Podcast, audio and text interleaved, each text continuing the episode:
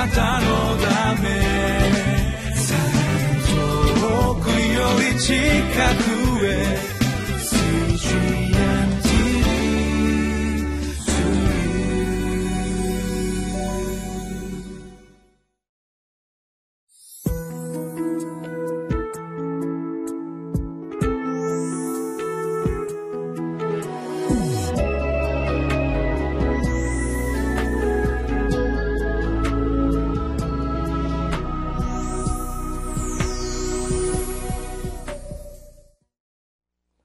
こんにちは。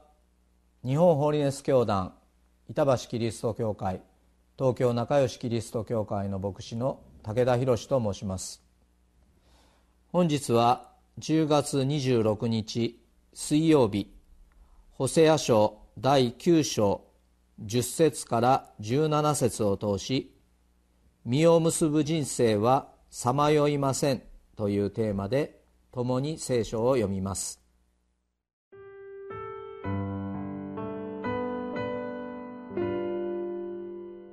ホセア書9章10節から17節私はイスラエルを荒野のブドウのように見、あなた方の先祖をイチジクの木の初なりの実のように見ていた。ところが彼らはバールペオルへ行き、恥ずべき者に身を委ね、彼らの愛している者と同じように、彼ら自身、忌むべきものとなった。エフライムの栄光は鳥のように飛び去り、もう産むことも、身ごもることも、はらむこともない。たとえ彼らが子を育てても、私は一人残らずその子を失わせる。私が彼らを離れるとき、誠に彼らに災いが来る。私が見たエフライムは、牧場に植えられた鶴のようであったが、今やエフライムはその子らをほふり場に連れて行かなければならない。主よ、彼らに与えてください。何をお与えになりますか？はらまない鯛と父の出ない乳房とを彼らに与えてください。彼らのすべての悪はギルガルにある。私はそのところで彼らを憎んだ。彼らの悪い行いのために、彼らを私の宮から追い出し、重ねて彼らを愛さない。その主張たちは皆、顔面なものだ。エフライムは打たれ、その根は枯れて、実を結ばない。たとえ彼らが幸運でも、私はその体の中の愛し子を殺す。私の神は彼らを退ける。それは彼らが神に聞き従わなかったからだ。彼らは諸国の民のうちにさすらい人となる。本日のテーマは実を結ぶ人生はさまよいませんというテーマでありますけれども皆さんは聖書の御言葉を通して実を結ぶ人生といいますとどのような御言葉を思い起こされるでしょうか私はあのヨハネによる福音書の「私はブドウの木あなた方はその枝です」もし枝が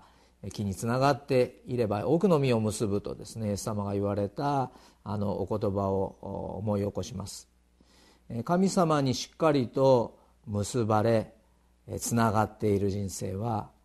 神様からの豊かな命が流れ込み恵みが流れ込み愛が流れ込んでたくさんの実を結ぶそのような祝福の中に入ることができます。しかし今日のですねその御言葉を読みます時に神様はイスラエルの民をですねここに書かれていますのは荒野のブドウのように見ていてくださりイチジクの木の初なりの実のように見ていてくださったと。神様はいつもイスラエルを愛しこの大切にしてあなたは高価な尊いものであるそのように荒野のブドウのように一軸の木の初なりの実のように見ていてくださったわけでありますが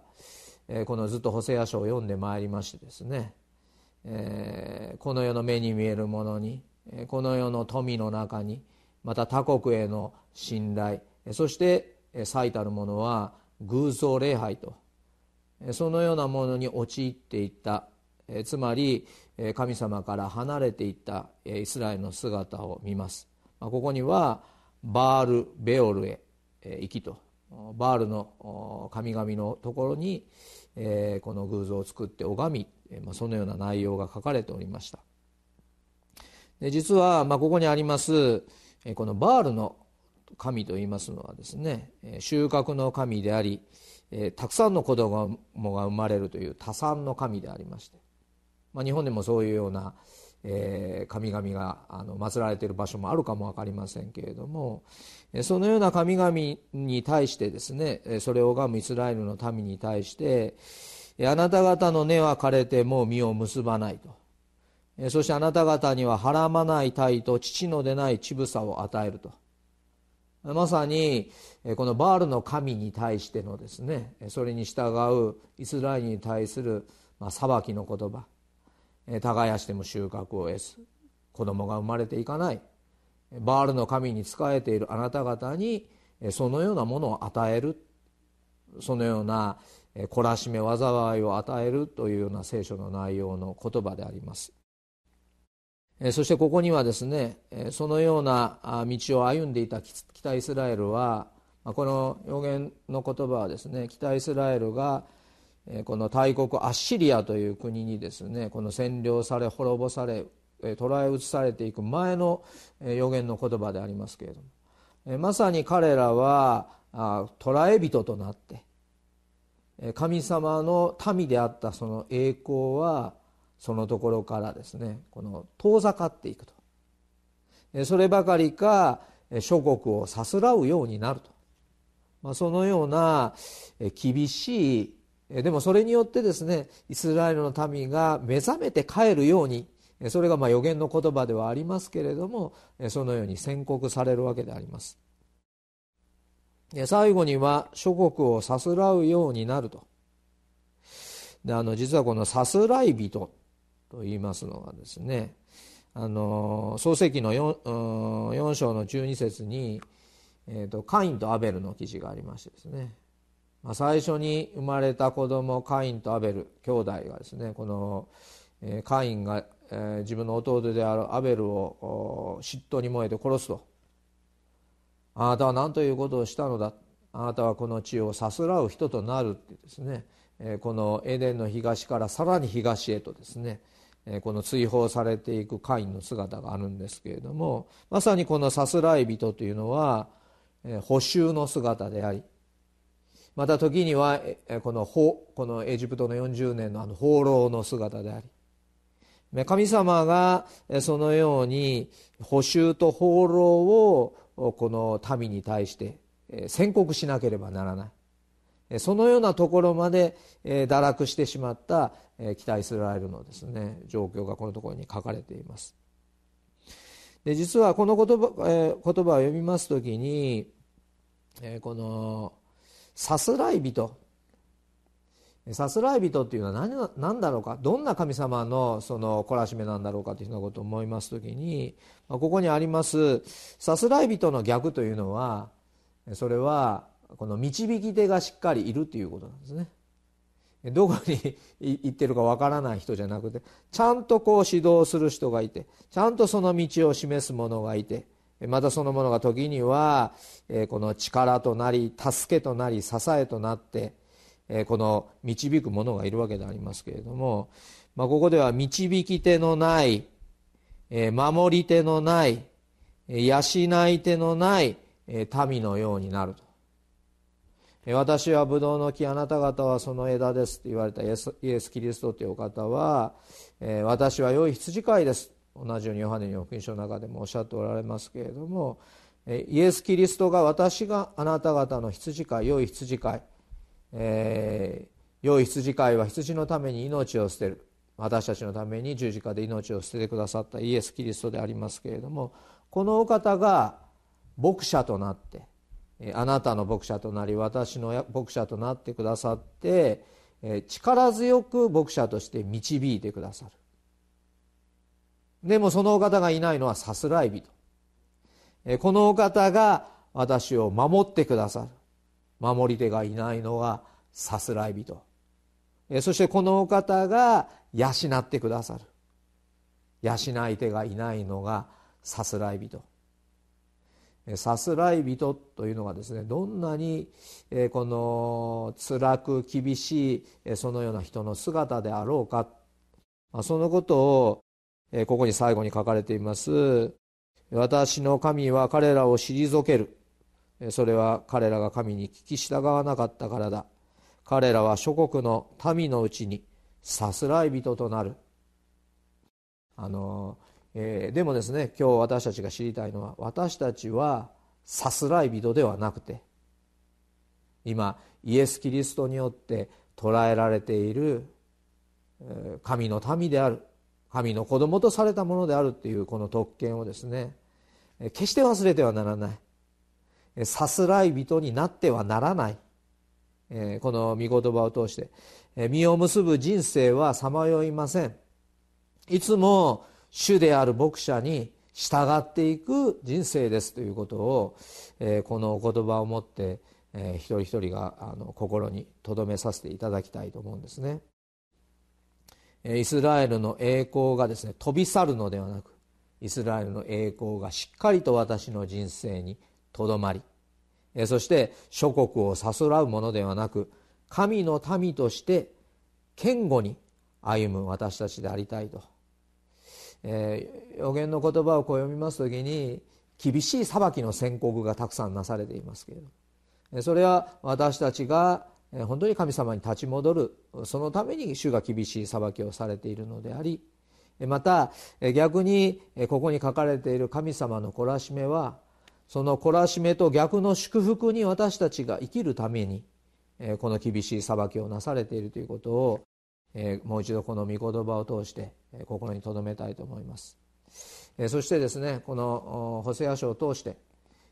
この神神様と神様の民とは夫と妻に例えられているとそのようにお話しいたしましたけれども、まあ、良い夫婦まあ、神様との関係を夫婦って言って、えー、そんなに気軽に言ってどういうか分かんないですけれどもよく話しよく相談し、えー、お互いに、まあ、神様を助けるということはないです。神様に助けられながら。いつも夫婦にとって大切なのは豊かな交わりであります、このお方が私の主人であり私はキリストの花嫁である、え、良い、この結婚生活夫婦生活を神様の前に築いていただきたいんですね、私たちがたとえどんなものであったとしても真実の愛を持って支えてくださる、花婿である、え、主イエスキリストに私たちはこのお方と手を取りながら共に歩んでいきたいと思います。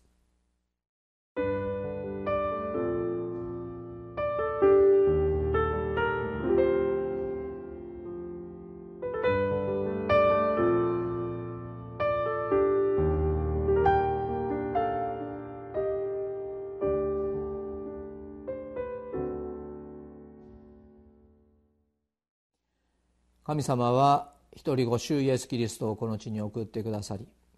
イエス・キリストを通して決して私たちがさすらい人として生きるような生活を与えないお方である。このお方が私たちの牧者であり導き手守り手養い手となってくださって私たちをしっかりと導いてくださる。このお方にしっかりと結びついて歩む人生こそが実を結ぶ人生である。そのことを今日の御言葉を通して学ぶことができました。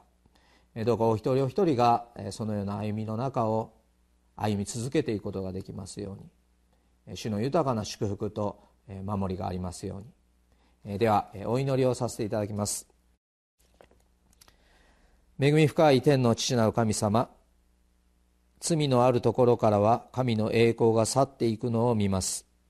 私の生活のどの部分に主が見嫌われる罪があるかを敏感に悟らせ悔い改めさせてください。ブドウの木の枝のように主にとどまれますように。主イエス・キリストの皆によってお祈りいたします。アーメン。あなたのため遠くより近くへ。